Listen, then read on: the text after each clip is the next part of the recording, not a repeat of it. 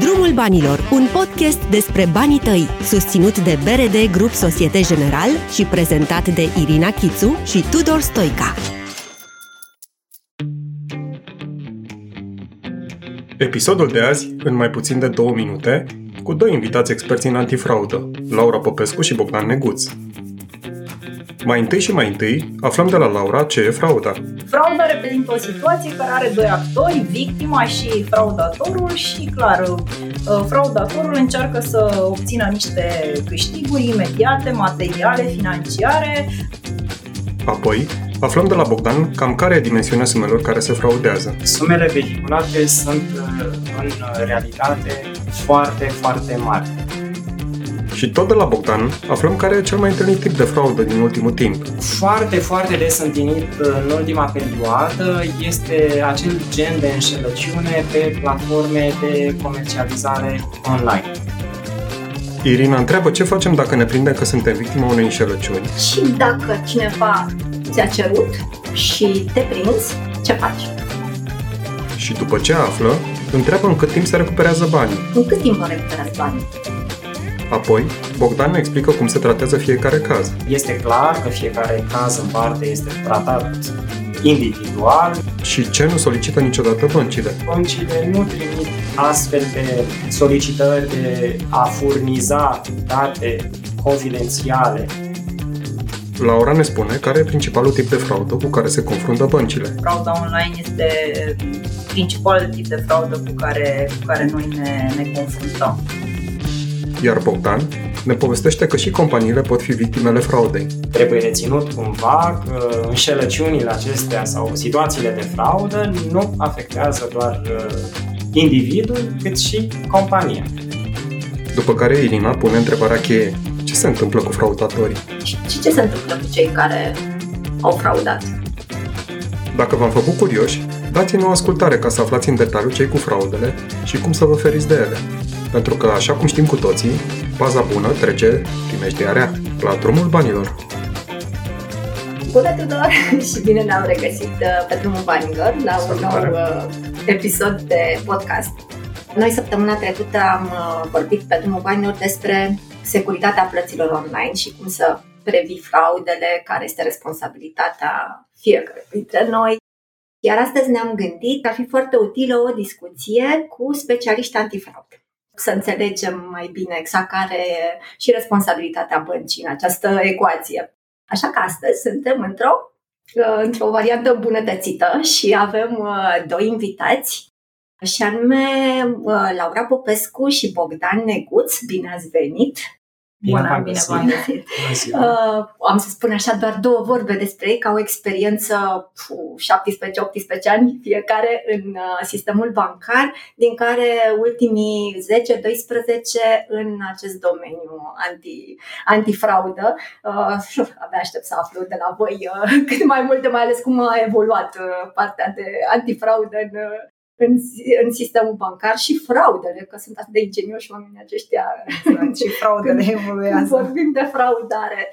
Da, așa că eu zic să începem cu baza, să vă întreb așa, ce este exact frauda? Care e definiția de manual, dacă ar fi să o...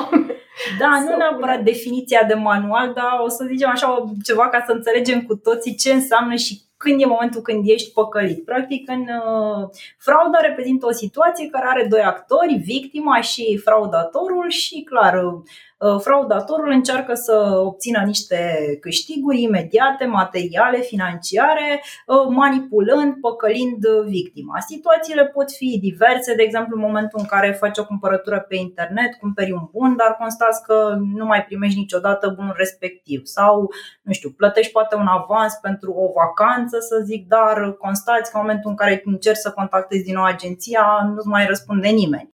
Sau sunt și situații din aceștia în care, să zic, te îndrăgostești, te contactează cineva, se creează o poveste de dragoste, tot pare minunat, dar la un moment dat, deși persoana respectivă declară că te iubește și ar face orice pentru tine, începe să pună presiune asupra ta, astfel încât tu să-i trimiți anumite sume de bani, invocând tot felul de, de contexte. ce, ce povestești acum mi-aduce aminte de un uh, Da, l-au văzut un film, și eu. da, un film pe Netflix care se numește Da. The Tinder Swindler, Exact. care este exact, exact. exact. scenariul pe care și Exact. uimitor ce, da, ce da, univers este, poate ajunge. da, asta și eu am văzut uh, filmul și ați văzut că acolo este chiar un caz uh, inspirat uh, din fapte reale și actorul principal uh, a reușit, fraudatorul practic, a reușit să obțină de la victimele sale 10 milioane de dolari. Sume enorme, deci chiar Da, da, că ce nu nu se se face face să crezi. sentimentul din...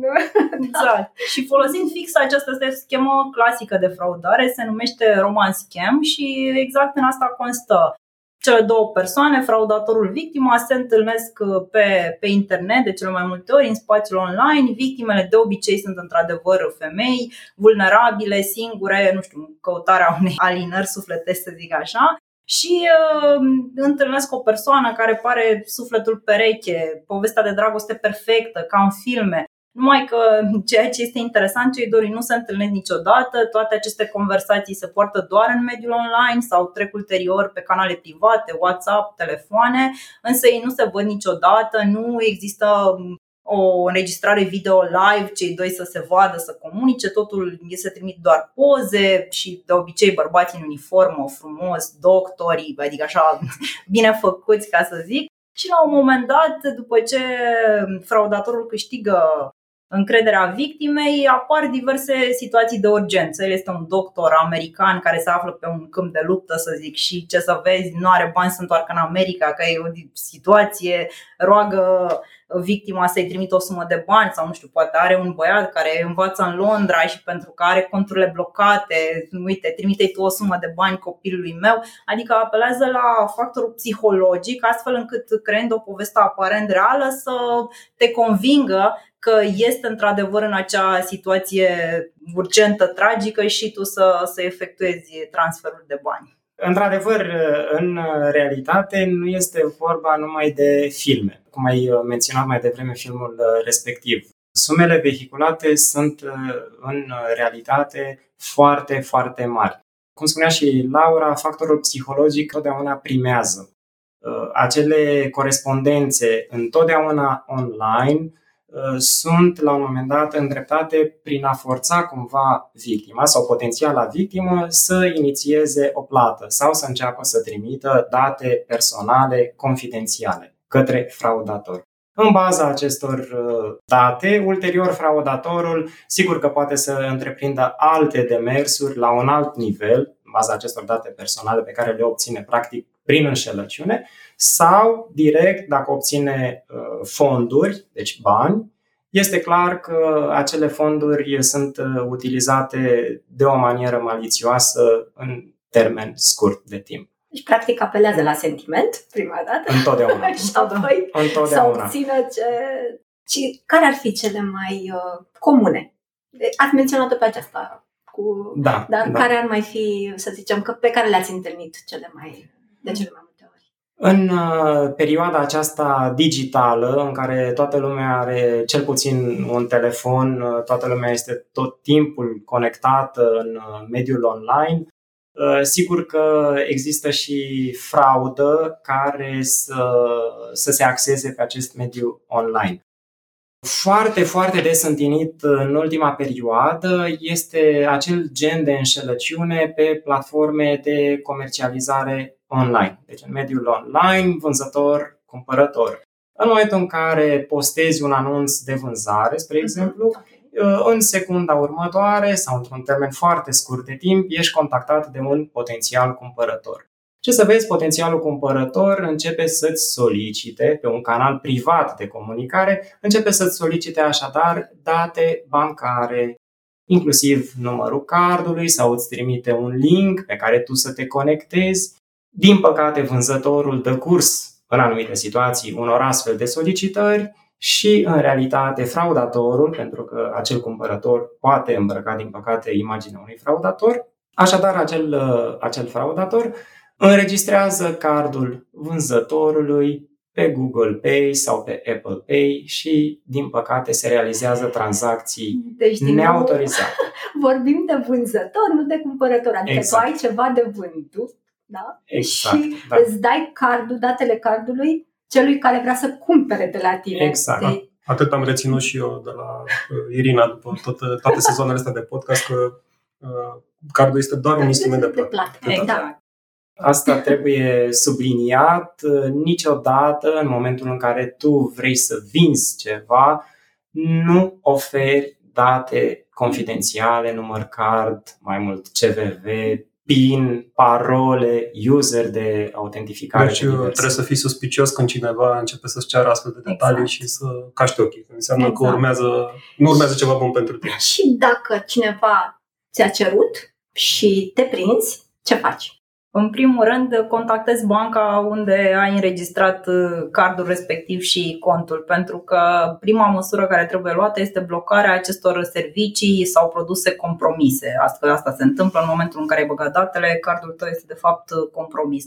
Trebuie să contactezi banca, fie sunând la numărul de pe spatele cardului, că toate cardurile au un număr de telefon și apelezi practic serviciul de, de call center al băncii respectiv, le expui colegilor uh, situația și ei vor ști ce anume să facă sau dacă ești, nu știu, într-o situație în care nu ai disponibil telefonul, poți să mergi în cea mai apropiată unitate bancară unde ai tu contul și cardul uh, tău și acolo colegii la fel din unitate vor ști exact ce măsuri să întreprindă, să-ți blocheze cardul, contul și să solicite, să solicite refacerea acestor uh, produse. Da, dar dacă nu ai apucat să le dai, dar te-ai prins că și chiar și nu în această, să ți le ceră. Exact. Chiar și în această situație, dacă nu ai dat bă, datele, toate datele, poate ai dat, nu știu, numărul de pe fața cardului, data expirării și nu ai mai apucat să dai codul acela mm-hmm. de securizare CVV-ul de pe spate și în această situație este bine să te adresezi băncii, să îi povestești ce ți s-a întâmplat și la fel să soliciți blocarea cardului și să ți se refacă cardul cu un nou, că este mai sigur și astfel îți protezești practic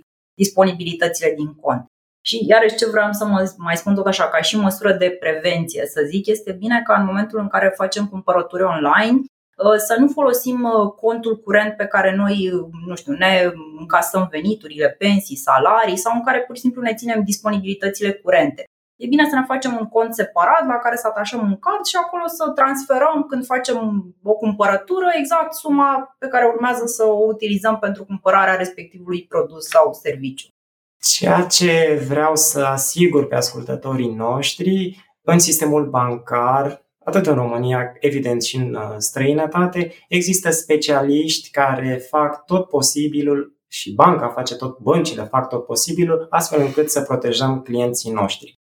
Există acel liant între bancă și client. Clientul trebuie să aibă încredere în sistemul bancar, în banca unde își încasează veniturile, cum spunea Laura, sau unde își ține economiile, astfel încât în situația în care se confruntă cu anumite elemente de stres, cu anumite, să zicem așa, fraude sau în situația în care consideră că e victima unei înșelăciuni, să vină imediat către bancă, să îi se adreseze fie pe numărul de telefon de pe spatele cardului, fie la o unitate bancară, astfel încât cu încredere să solicite suport și acel suport cu siguranță îi se va oferi. Eu, eu am un exemplu. De, uh, să zicem că am un card, am alerte puse pe card și știu de câte ori eu îmi pleacă bani de pe card și când îmi intră. Așa. Așa. Uh, și la 2 lei, să zicem. Da, am observat că îmi apare, să zicem, pe SMS 100 de lei, ai plătit în Costa Rica. Normal. Știu că da. am fost în Costa Rica, sun la bancă și anunț sau îmi blochez cardul online cum, ce pot să fac. În cât timp îmi recuperați banii? Sau da, care... La nivelul băncii există mai multe departamente specializate care gestionează riscul de fraudă. În momentul în care tu mergi și anunți banca, prima măsură este să îți fie blocat acest card ca să practic să protejezi ceea ce tu mai ai în cont. Mm. Și după aceea, pe canale oficiale bancare, banca solicită returul sumei pe care tu îl contești. Fie că vorbim aici de bănci beneficiare din străinătate sau din România, sunt canale oficiale de comunicare și se încearcă recuperarea sumei. Însă sunt uh, situații în care dacă tu ai autorizat respectiva plată, să mhm. zic, uh, cum se spunea, cum am povestit noi, că tu ți-ai băgat datele cu bună știință pe acel site, uh, le-ai avizat, ai introdus codul pe care banca ți l-a trimis, deci practic tu ai autorizat acea plată. De multe ori șansele de recuperare ale sumei sunt minime. Dar dacă se întâmplă ca să fie, fi fost compromis cardul tău, cum ai dat tu exemplu, că ai fost în Costa Rica, dar practic n-ai fost niciodată și practic ți s-a făcut o clonare a cardului când l-ai folosit la un ATM sau la un POS. În acest caz sunt șanse de recuperare a sumei. De unde știe banca când e clonat și când nu? Adică poate eu poate am fost în Costa Rica. banca face niște verificări, îți face practic o profilare, ai un profil al clientului și știe felul în care acționezi, pentru că există două metode. Una, când tu faci o sesizare și îi spui băncii, uite ce mi s-a întâmplat, mi-a fost furat cât furată identitatea cardul, dar există și situația în care băncile identifică astfel de tranzacții și noi venim către client și îi întrebăm, uite, ai făcut ieri o plată către, nu știu, cum spui tu, Costa Rica, dar până acum tu doar încasai pensia sau venitul, făceai plăți normale la POS sau retrăgeai și atunci nu corespunde cu profilul tău tranzacțional și te întrebăm, e ok, tu ai autorizat-o? Și atunci clientul spune ok, n-am autorizat-o, n-am fost niciodată și sunt deci și situații în care exact banca, banca identifică. vine preventiv și, și te întreabă. niște tranzacții. Okay. Da, am și o întrebare legată de sesizările astea pe care uh, e bine să le facem în momentul în care ajungem într-o situație pe care ați descris-o voi. Cam ce gen de informații ar trebui să furnizez băncii când am, nu știu, ce ar trebui să păstrez? Ar trebui să păstrez uh, poate niște capturi de ecran, poate niște... Bănesc că pentru investigație orice fel de informație adițională ajută, nu? Corect, corect. În momentul în care clientul uh, identifică anumite plăți neautorizate din uh, contul său, realizate eventual cu, cu cardul, uh, sigur se adresează băncii. Tot ceea ce ține de potențiala compromitere, să zicem așa, a cardului clientului respectiv, poate fi pus la dispoziția băncii, astfel încât banca cumva să aibă un punct de, de plecare. Pe de o parte, există sisteme pe care băncile le au și identifică, uh, previ, încearcă să prevină aceste situații de fraudă și pe de altă parte, cum spunea și Laura, clientul se adresează băncii. Orice document pe care îl uh, deține, primit de la o contrapartidă, care, spre exemplu, i-a solicitat să facă o plată și ulterior se constată că este o plată realizată în baza unei înșelăciuni. Sau un uh, link sau uh, capturi de ecran, uh, o corespondență pe WhatsApp. Toate aceste elemente sunt utile băncii într-o investigație. Este clar că fiecare caz în parte este tratat individual, se face, cum spunea și Laura, o profilare a clientului respectiv și, evident, se realizează anumite acțiuni astfel încât să se încearcă recuperarea fondurilor pierdute. Și de asemenea, aceste documente, dovezi ce sunt, uh, trebuie păstrate și puse la dispoziția autorităților, pentru că noi, în momentul în care realizăm că ar putea fi vorba de o potențială fraudă, tot timpul consiliem clienții să meargă și să adreseze autorităților și, bineînțeles, și ei separat fac investigațiile care țin de ei și au măsurile lor de, de investigare respectivul caz de precizat cumva, încă o dată, acel element de încredere pe care clientul să manifeste față de bancă. Practic există și ar trebui să existe o conexiune între cele două părți. Lăsăm la o parte jenă, lăsăm la o parte sentimente, să zicem așa, neplăcute. În momentul în care clientul se confruntă cu o astfel de situație generatoare de stres, este cât se poate de benefic să se adreseze băncii și garantăm că fiecare situație este tratată cu empatie și cu speranță de, de recuperare. Și eu aș adăuga și nu neapărat doar generatoare de stres, că poate suma nu e așa mare pentru tine, dar faptul că ai descoperit că este o fraudă poate ajută banca pentru alte Absolut. Pentru că mă gândesc acum la uh, genul acela de e mail pe care le primești. Eu recunosc că și sunt, fiind comparator bancar, prin Zoom primesc foarte multe mail-uri de la bănci, dar primesc foarte multe și astfel de spamuri, spamuri da. Uh, în care, sau chiar mail-uri de gen phishing, în exact. care îmi spune ți se închide contul dacă nu faci ceva, eu nici nu am cont la acea bancă, știu clar, dar și cum scrie în titlu îmi dau seama că e o problemă. Dacă eu mă prind că am primit niște, ce fac cu ele? Vă ajută dacă le trimit, de exemplu, către da. bancă? Da, aceasta este o altă tipologie, exact cum ai spus și tu, este tipologia de tip phishing prin care se încearcă pescuirea practică a anumitor victime astfel încât să acceseze un link sau să descarce un atașament și astfel să, să se obțină datele clienților respectivi. Da, acele mail-uri pe noi ne ajută pentru că vedem dacă adresele de mail de pe care s-au trimis, pentru că ele par în aparență a fi de la bancă, dar dacă ne uităm, nu știu, diferă poate o literă, o cifră și astfel ne dăm seama că nu sunt adresele oficiale ale băncii și uh, putem uh, investiga mai departe ce este în spatele acelei adrese sau al linkului care este în uh, respectivul, respectivul mail. Cu alte cuvinte, acele e-mail-uri de pescuire de date sunt foarte utile băncilor pentru că se realizează anumite acțiuni de blocare, spre exemplu, adrese de, de corespondență sau blocare adrese web, astfel încât, chiar dacă nu dumneavoastră ați fost victimă, să nu devină alte părți victimă. În general, trebuie avut grijă la astfel de situații, la a citi de două sau chiar de trei ori acele e mail de căutat eventual uh, greșeli gramaticale sau uh, erori în uh, formulare, în adresarea dinspre bancă, în aparență dinspre bancă, către clientul respectiv. Și de asemenea, în aceste situații de phishing, de pescuire, în general, fraudatorii inserează un link o uh, locație pe care să o accesezi și în baza unui factor de presiune, așa cum, cum e vorba în înșelăciuni, în baza acelui factor de presiune, domne, ți se închide contul, se închide relația cu tine, dacă nu dai datele acum. E, ți se solicită acele date. În general, uh, trebuie avut mare grijă la un astfel de mesaj și trebuie menționat băncile nu trimit astfel de solicitări de a furniza date confidențiale. Nu se solicită numărul de card sau parolele primite prin SMS, uh, PIN-uri, nu se solicită dinspre bancă așa ceva. Nici prin e-mail, nici telefonic. De nici SMS. Deci să, ce, ca, să, ca să, să se rețină ce anume nu cere banca niciodată. Banca nu solicită pe niciun canal date confidențiale uh, bancare. Numărul de card, CVV, PIN, uh, user de autentificare sau mai rău, parolă de autentificare la serviciile de bancă la distanță. Nici pe e-mail, nici SMS, nici telefon.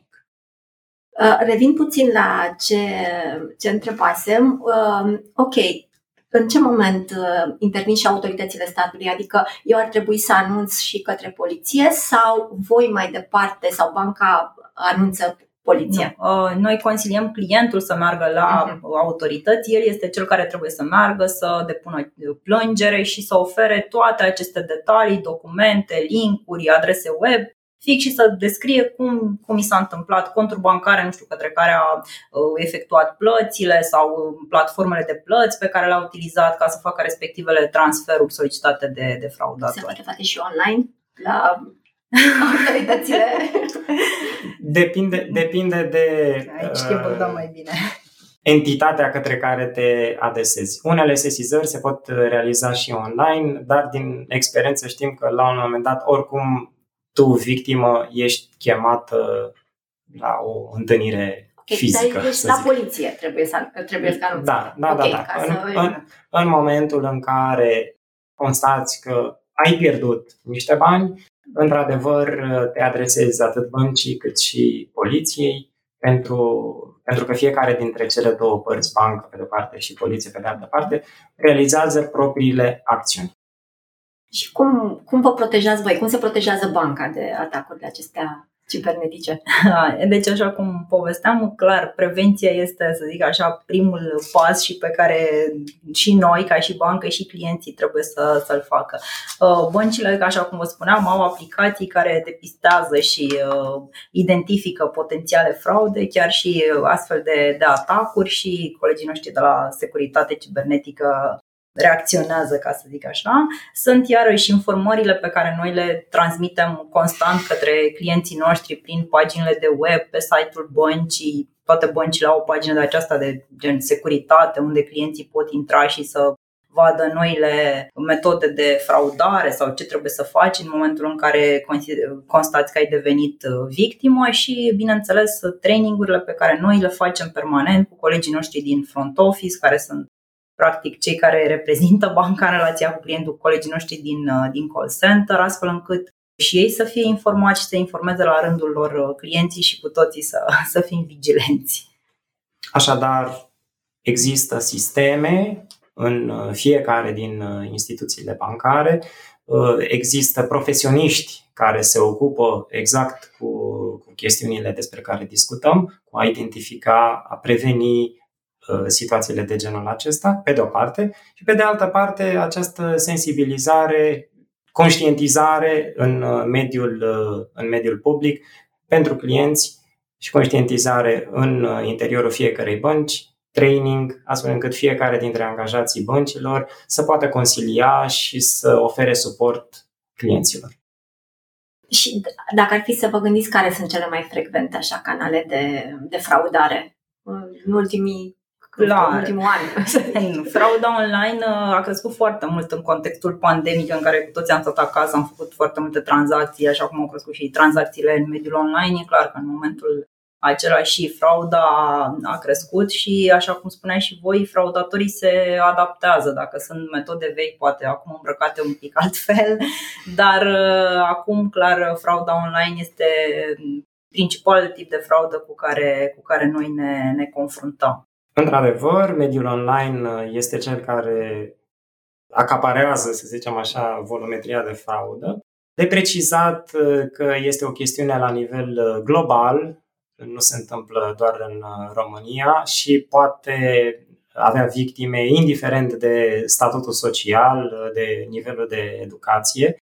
Uh, este targetat atât persoana fizică cât și persoane juridice, de menționat că există tipologii de fraudă care, în care fraudatorii atacă, targetează persoane juridice, deci societăți comerciale. Este, în acest sens, putem menționa fraudarea de tip uh, compromiterea corespondenței dintre doi parteneri de afaceri.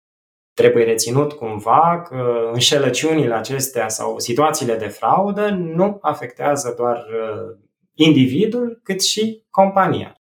În momentul în care compania, spre exemplu, primește o informare pe e-mail cum că s-a schimbat contul către care trebuie să efectueze o plată, este bine să deschidă ochii, să verifice pe un alt canal de comunicare cu contrapartida respectivă, spre exemplu telefonic, să verifice așadar schimbarea contului. În situația persoanelor juridice discutăm despre sume mult mai mari, astfel încât uh, acțiunile pe care trebuie să le facă o firmă în momentul în care primesc o astfel de informare trebuie să fie cu mare, mare băgare de seamă. Da, e important de menționat că timpul de reacție, într-adevăr, și în cazul companiilor, dar și în cazul persoanelor fizice, este unul esențial și de aceea, în momentul în care ai realizat că ești victima prima dată, contactezi banca și spui ce s-a întâmplat ca um, să poată fi luate măsurile necesare de prevenire și limitare a prejudiciului pe care, care ți-a fost creat și, bineînțeles, de încercarea recuperare sumelor. Dacă tot vorbim de timp de reacție, dacă, de exemplu, din greșeală am autorizat de două ori, acolo unde cu toți factorii de autorizare și imediat mă prind. Se mai poate face ceva? Dacă anunți imediat banca? Că poate până la comerciant mai face ceva. Da, mai fiecare, fiecare plată este analizată de la caz la caz și se iau măsurile necesare în toate cazurile. În unele cazuri, așa cum vă spuneam, se poate recupera, în unele cazuri, din păcate, chiar și dacă ai anunțat în secunda 2, pot fi situații în care sumele nu mai pot fi recuperate. Și ce se întâmplă cu cei care au fraudat? Care sunt consecințele pentru ei? Adică dacă în, Da, în final este clar că autoritățile întreprind acțiunile proprii astfel încât să aducă în fața justiției pe cei care comit astfel de fraude, astfel de infracțiuni. Pentru că discutăm practic despre infracțiuni. Și în majoritatea unor astfel de situații citim prin presă cu toții despre XYZ care a primit o pedeapsă de XYZ ani. Deci nu este treaba băncii, nu mai departe autoritățile se ocupă de tot ce înseamnă fraudator. Acțiunile pe care le întreprind băncii sunt de a proteja clienții și de a recupera, de a încerca să recupereze fondurile pe care aceștia, din păcate, le, le pierd iar acțiunile ce țin de zona legală și de aducere în fața justiției, cum spuneam a persoanelor vinovate țin, desigur, de autorități. Și, bineînțeles, băncile cooperează cu autoritățile și colaborează, pardon, cu autoritățile și pun la dispoziția acestora toate documentele necesare pe care autoritățile le solicită. Irina, eu plec uh, în urma acestei discuții cu un sentiment pozitiv că nu suntem chiar singuri în fața fraudatorilor. și Asta că, puteți să fiți siguri. și că, nu, lumea se complică din ce în ce mai mult și cum există fraudatori, există și da. cei fraudați. Și, și trebuie să ne pregătim, trebuie să ținem ochii căscați și să fim atenți uh, pe unde exact. cardurile și ce cumpărăm și să nu cădem în clasa ofertelor uh, foarte tentante care uneori Prea frumos să fie da, adevărate. Prea frumos să fie adevărat. Așa este. În momentul în care sesizezi că este ceva aproape ireal, aproape prea frumos să fie adevărat, trebuie să, cum spuneați noastră, să caști ochii. Și eu am reținut că e responsabilitatea fiecăruia dintre noi să ne protejăm în primul rând, că prevenția e cea mai bună și banca se protejează la rândul ei.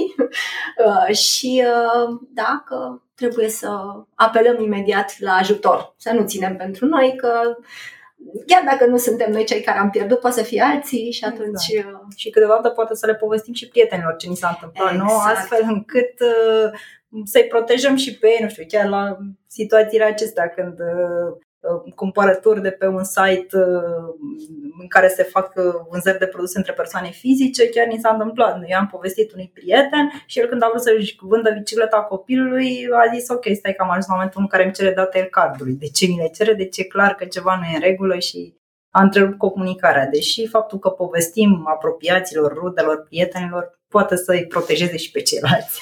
Acest lucru le propunem și noi, să povestim la cât mai multe persoane. Foarte mulțumim mult de tot. Mulțumim și noi mulțumim. Mulțumim și noi. Această discuție. Mulțumim. mulțumim. Tudor, noi ne revedem la episodul următor. La episodul următor, pe drumul banilor. Mulțumim. Acesta a fost Drumul Banilor, un podcast săptămânal de educație financiară susținut de BRD Grup Societe General. Gazdele podcastului au fost Irina Chițu și Tudor Stoica.